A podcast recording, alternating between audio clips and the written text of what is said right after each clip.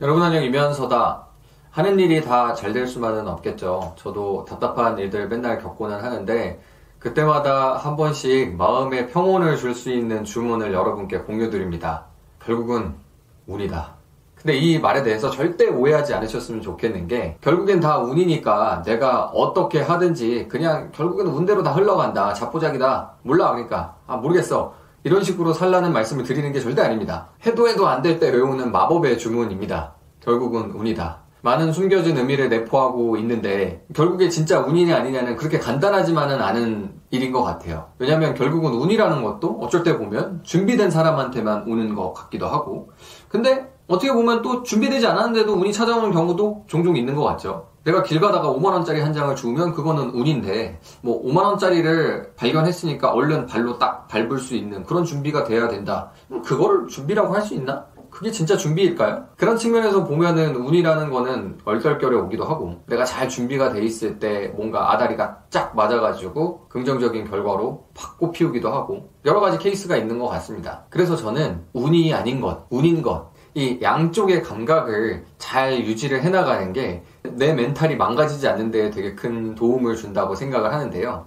일단 전반적인 삶의 양식 자체는 세상에 운이라는 게 있는지를 신경조차 쓰지 않는 것처럼 그러니까 운에 대해서 아예 생각하지 않고서 내가 할 수 있는 것들을 찾아서 열심히 살아가는 거죠.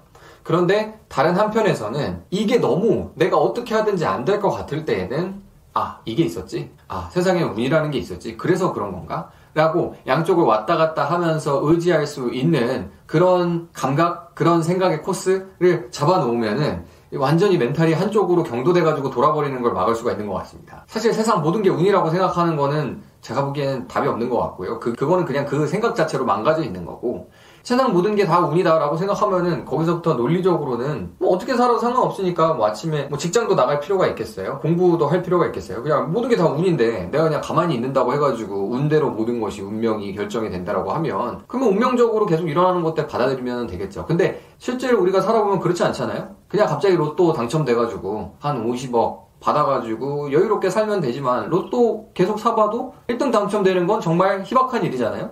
그러니까 이 운으로만 할 수 없는 것들 때문에 우리는 일반적인 코스의 삶을 살아나가면서 더 나은 삶을 살기 위해서 노력도 하고 하는 건데 평상시에 인생은 어차피 운이니까 운대로 가는 거야 복불복이지 이렇게 생각하는 게 사실은 도움이 안 되더란 말이죠. 안 그럼 내가 뭔가 나아지게 만들 수 있는 것, 내가 더 할 수 있는 거에 대해서 그냥 스스로를 좌절시키기 쉬우니까. 그래서 양쪽의 감각이 필요한 것 같습니다. 반면에 너무 열심히 살고 뭐든지 그냥 하려고 하는데 잘 안 될 수도 있죠. 제가 보기에는 정말 이게 확률 싸움이라서 어떤 건 진짜 열심히 해도 되고 어떤 건 진짜 열심히 안 했는데도 후룩 되는 것들이 있어요. 제가 군대를 카투사에 당첨된 거 물론 지원을 했기 때문에 일어난 일이긴 하지만 뽑기로 다 되는 건데 운이 좋으니까 됐겠죠. 그래가지고 그거 가지고 새로운 경험도 하고 좋은 일들 많이 있었고 근데 거기 가서 이상한 선임들을 만난 거 그거는 운이 나쁜 거잖아요. 제가 와이프를 만나서 결혼을 한 거 이거 순전히 운이 좋아가지고 일어난 거지 제가 뭔가 엄청난 필연적인 어떤 행동을 해가지고 됐다기보다 운명처럼 운처럼 일어난 일들이 세상에 상당히 많은데 근데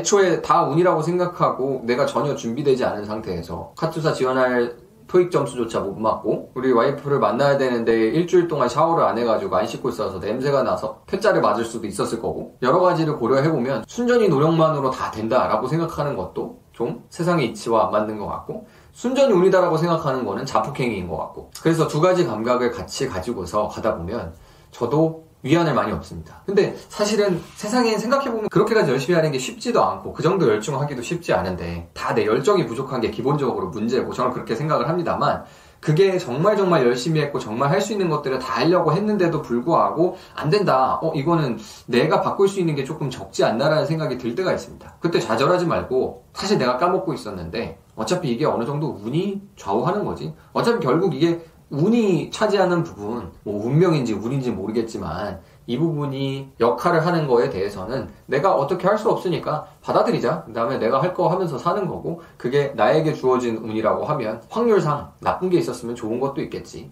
좋은 게 올 때까지 잘 기다려야 되니까 열심히 준비를 하고 있자. 비록 우리 인생은 유한하지만 그 사이에 언제 어떤 운이 찾아올지 모르니까 일단 준비할 수 있는 태세는 갖춰놔야 된다. 라는 생각을 가지고 살면은 그러면 어느 정도 어, 내가 노력해야 될 거, 운이 관장하는 부분 왔다 갔다 하면서 균형을 잡을 수가 있고 그게 멘탈 관리하는 데 도움이 되더라고요.